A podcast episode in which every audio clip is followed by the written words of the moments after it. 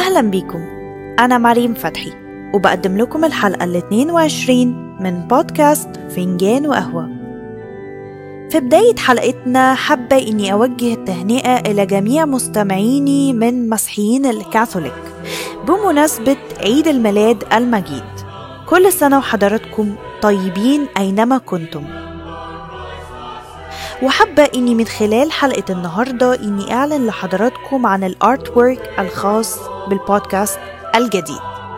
هتشوفوه خلال حلقة النهاردة وكمان أضفته خلال حلقة الأسبوع اللي فات.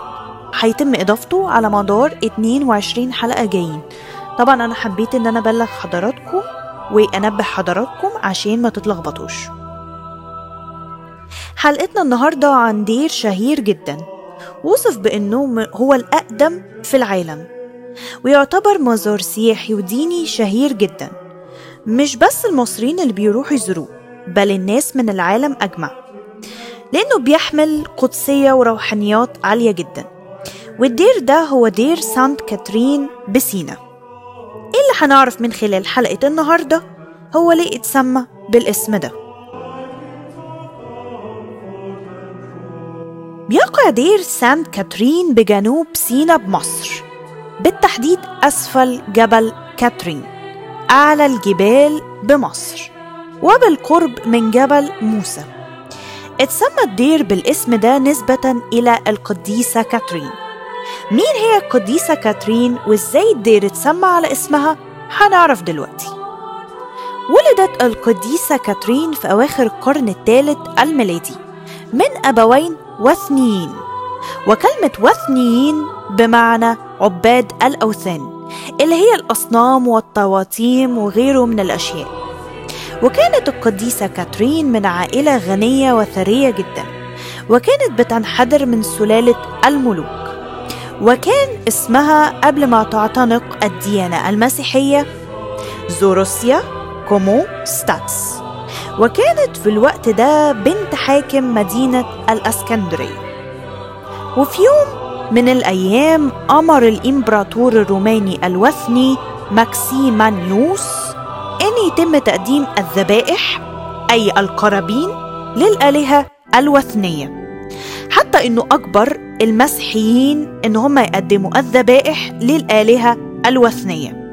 في الوقت ده اعترضت كاترين اللي أصبحت فيما بعد القديسة كاترين وقالت في حضرة الإمبراطور الآتي هناك ملكا في السماء وهو خالق السماوات والأرض وهو الذي يجب الخضوع له.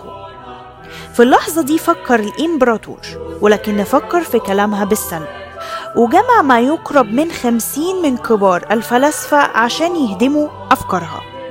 ولكن المفاجأة الصادمة جدا للإمبراطور. إن الفلاسفة أمنوا بكلامها. وتركوا عبادة الأوثان.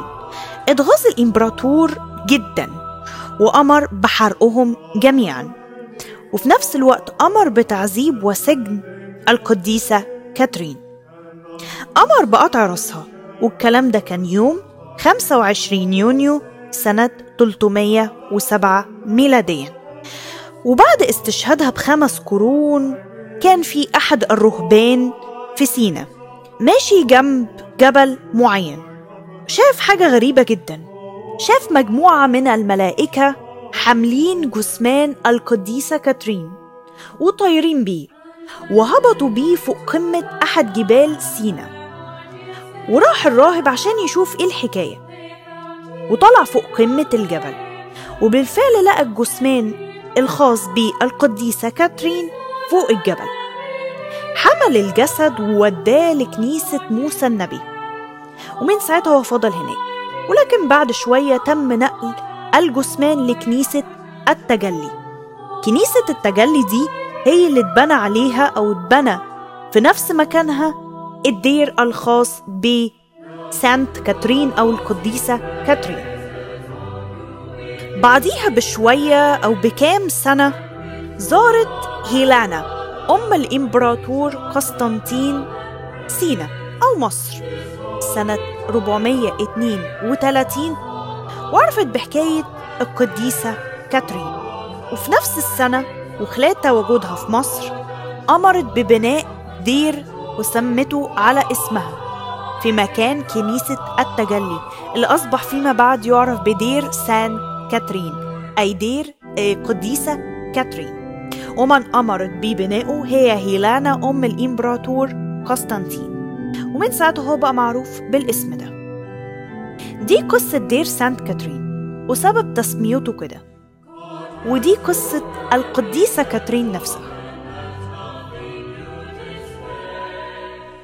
وبكده تكون انتهت الحلقة ال 22 من بودكاست فنجان وقهوة. داخل وصف الحلقة حضراتكم هتلاقوا التسجيل الصوتي تلبي. تقدروا حضراتكم تسجلوا استفساراتكم وآرائكم وأنا هرد عليكم بيها.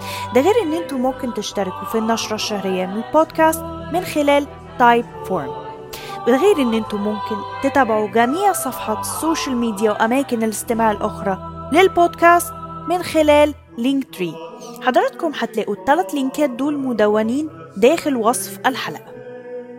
ممكن طبعا إن أنتوا تتفضلوا وتدعمونا من خلال Buy Me Coffee أو PayPal